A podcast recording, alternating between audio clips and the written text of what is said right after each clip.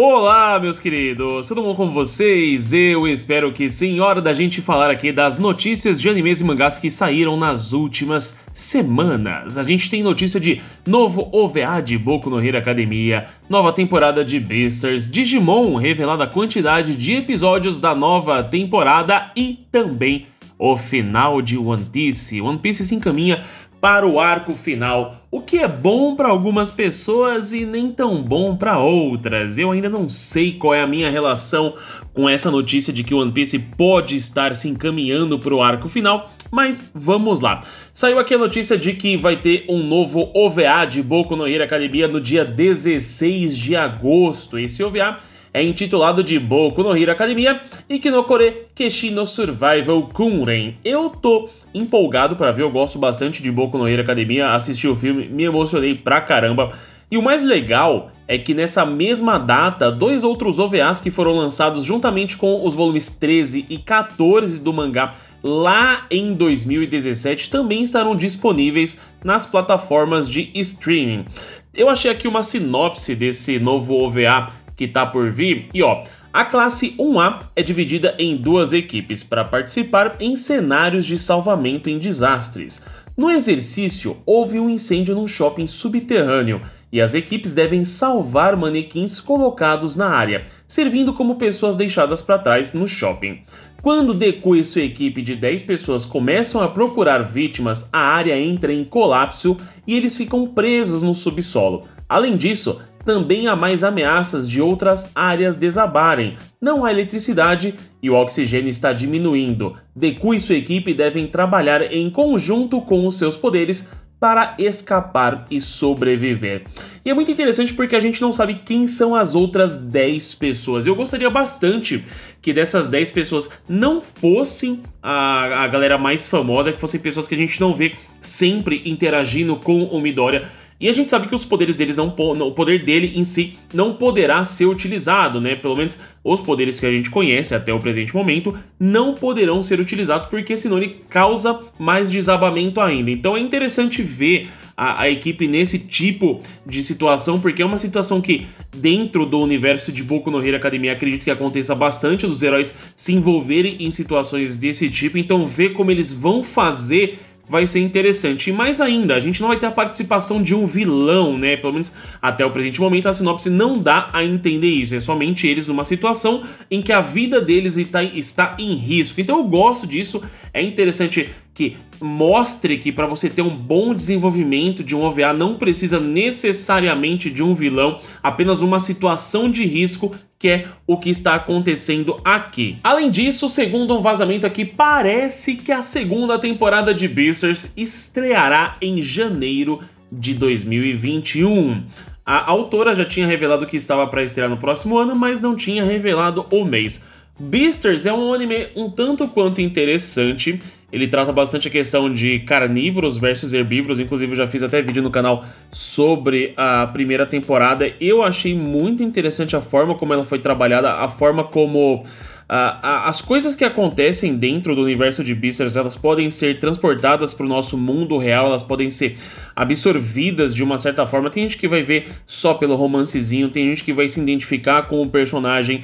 Eu gosto da forma como eles abordam alguns temas. Assim, eles colocam lá a, a treta entre carnívoros e herbívoros e tudo mais, mas você pode colocar isso no nosso mundo real em vários aspectos. Então é um anime que, se você que está ouvindo não assistiu, recomendo bastante que você assista, porque tem algumas lições ali que podem te ajudar. Fora que, cara, é, é um anime que você tem ali um lobão que parece ser bobão, mas depois ele mostra para que veio. Eu gostei e recomendo sempre que vocês assistam. Se você tiver na dúvida, assiste só o primeiro episódio. Se você curtir, assiste o resto e já aproveita aí, ó. A segunda temporada está a caminho. E um documento revela que Digimon Adventure 2020 terá 66 episódios de 23 minutos cada.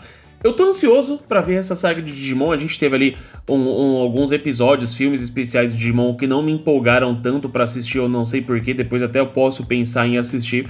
Mas Digimon Adventure tem uma certa tenho uma certa história com o Digimon. Eu lembro que quando era mais novo tinham aqueles bonecos que você comprava, ah, era o Patamon, que você mexia nele, ele se transformava e virava um Angemon. Então eu gosto bastante de Digimon. Tem até aqui alguns Digivices que eu vou ver se depois na, na reformulação de cenário do canal eu coloco eles para aparecerem junto com as Pokébolas. E esse novo anime tem aqui uma sinopse, ó. O novo anime vai se desenrolar em 2020 e contará com uma nova história centrada em Taichi Agami e seu parceiro Agumon. A história começa em Tóquio, quando aconteceu uma avaria na internet em grande escala. Taichi está se preparando para o acampamento de verão quando o incidente acontece. A mãe de Taichi e sua irmã mais nova Hikari ficam presas numa locomotiva que não para e Taichi dirige-se para Shibuya para ajudá-las. No entanto, a caminho de lá, ele encontra um fenômeno estranho que o leva para o mundo digital juntamente com os outros Digi escolhidos. Eu lembro muito pouco da primeira saga, mas o primeiro episódio foi o episódio que me marcou aquela cena dos bichão lutando e todo mundo vendo. Eu vou tentar reassistir a primeira saga de Digimon, que, meu, foi em 99, há muito tempo atrás, pra ver Uh, se vai ter alguma referência nessa nova saga. Acredito que sim, eles vão fazer algumas referências, mas como é uma nova animação, eu espero que sejam apenas referências, sabe? que tem ali uma coisinha ou outra que dê uma sensação de nostalgia pra gente que viu o anime há muito tempo atrás. Tô curioso para ver, porque assim, desde o lançamento, né, a gente já teve ali várias sequências, tiveram várias adaptações. A Rafaela, minha esposa, ela gosta bastante, se não me engano, do Digimon Tamers. Ela acredito que não tenha assistido Digimon Adventure, então vou ver se eu consigo colocar ela para assistir comigo e quem sabe até trazer vídeos lá no canal. Tem outra notícia aqui muito interessante sobre a editora Pipoca e Nanquim. Os caras estão chegando praticamente com os dois pés no peito. Eles estão lançando muitas coisas interessantes. E uma das coisas interessantes é que agora eles vão lançar obras do Junji Ito e do Osamu Tezuka. Para quem não conhece, Junji Ito e Osamu Tezuka são dois nomes de peso no mundo dos mangás. E é muito bacana porque, cara, eles conseguiram os direitos das obras. E para quem já viu algum mangá da editora Pipoca e Nanquim, os caras têm um cuidado e é uma qualidade muito boa. Não só a Pipoca e Nankin, mas a New Pop são duas editoras que eu gosto bastante no quesito qualidade, duas editoras que ah, quando eles fazem o mangá você percebe o carinho, pelo menos eu não tive nenhuma experiência ruim com eles. E também tem a Dark Side, então a gente tá tendo mais editoras publicando mangás, o que é muito bom. Eu acho que o mercado de mangás só tem a ganhar. E agora, hora de falar de One Piece. Será que ele está se encaminhando para o arco final? Saiu uma notícia recentemente aqui dentro da Shonen Jump que ela fez meio que uma provocaçãozinha para os fãs, dizendo que, olha, uh, parece que o mangá está se dirigindo para o arco final e sugerimos que vocês se preparem para o clímax, dando a entender para todo mundo tipo, mano, relê o mangá que o bagulho vai ficar doido. É muito interessante porque, assim, não é de hoje que já se fala de final de, do final de One Piece. Já falam que ah, One Piece vai acabar em 5, 7 anos. Mas tem que aguardar. É muito interessante ver isso, né? Falar que o One Piece está se encaminhando para o arco final. A gente está no arco de Wano, muitas coisas estão acontecendo e realmente está parecendo bastante que vai se encaminhar para o arco final. Só que você ter essa informação diretamente da revista, você fala, rapaz, você não me faz essas coisas não que meu coração já dá aquela acelerada aqui. A gente que ainda quer ver a porque assim, ó, ó, dentro dessa notícia aqui no site da One Piece X tem um momento achômetro. Eu aposto que o arco final de One Piece terá de 5 a 7 anos e tem que englobar Elf, Elbaf, Maria Joa, assim como a luta dos piratas do Barba Negra e alguns dos flashbacks do século perdido em um volume inteiro. Cara, eu imagino que é isso também. Porque a gente tem Elbaf que está sendo prometido há muito tempo. A história do século perdido que vai ter que revelar uma hora ou outra. A gente tem também o passado do Roger que não foi mostrado.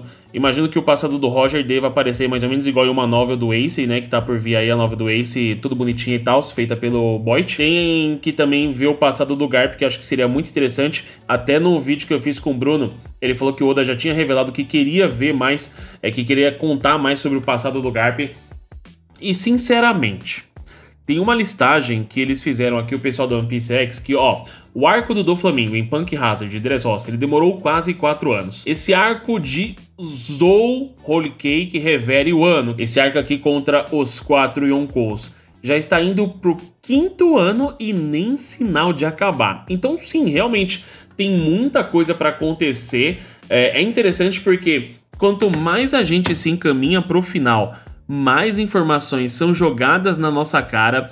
E essa notícia de que eles recomendam que a gente releia todo o mangá para se preparar para o final me dá a entender que existem informações espalhadas no começo do mangá que vão ser relevantes pro final. Então é muito interessante porque eu comecei a fazer um vídeo no canal que é anime versus mangá, comparando o anime de One Piece com o mangá de One Piece. Na data da gravação deste episódio, eu estou roteirizando o volume 3 para poder gravar e vou fazer do volume 4, 5 e assim por diante.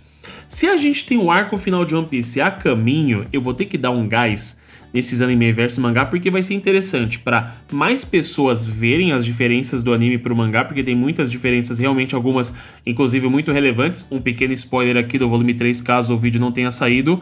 O Sop e Zoro nunca conheceram o Gaimon. Então eu vou falar mais disso no, no vídeo. Se o vídeo já saiu, dá uma ligada lá no canal que vai ter. Se não saiu, fique ligado porque o volume 3 Uh, se não me engano, isso aparece no, epi no, episódio 18 e no volume 3 é no capítulo 22, mas eu vou confirmar essa informação depois para postar no vídeo. E tem essas diferenças, muitas coisas que acontecem no anime não necessariamente aconteceram no mangá, e muitas coisas que acontecem no mangá nunca são mostradas no anime ou são mostradas de formas diferentes. Então, essa informação deles de releia o mangá para se preparar para o arco final me dá realmente a entender que tem informação escondida ali no mangá. Então, se você curte One Piece, fica ligado lá no meu canal, porque vai ter mais informações de anime versus mangá, que é muito interessante para a gente ver as diferenças. E bicho do céu, eu estou.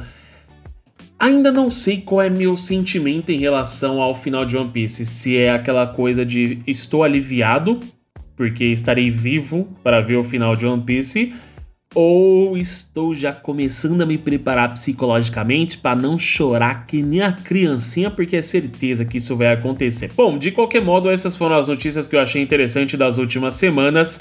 E semana que vem eu volto com mais notícias, mas no decorrer da semana tem alguns episódios que eu quero postar aqui no podcast trazer vídeos de análise, mas não análise igual eu faço no YouTube. Eu quero fazer algumas análises diferentes, mais aprofundadas, análises em que eu possa abordar temas que eu não conseguiria abordar no YouTube e falar de alguns aspectos que em um podcast fica mais fácil de falar é, quando você vai fazer um vídeo, normalmente você tenta fazer um vídeo mais dinâmico, aquela coisa que fica mais é, gostosa de assistir, que não fique tão cansativa.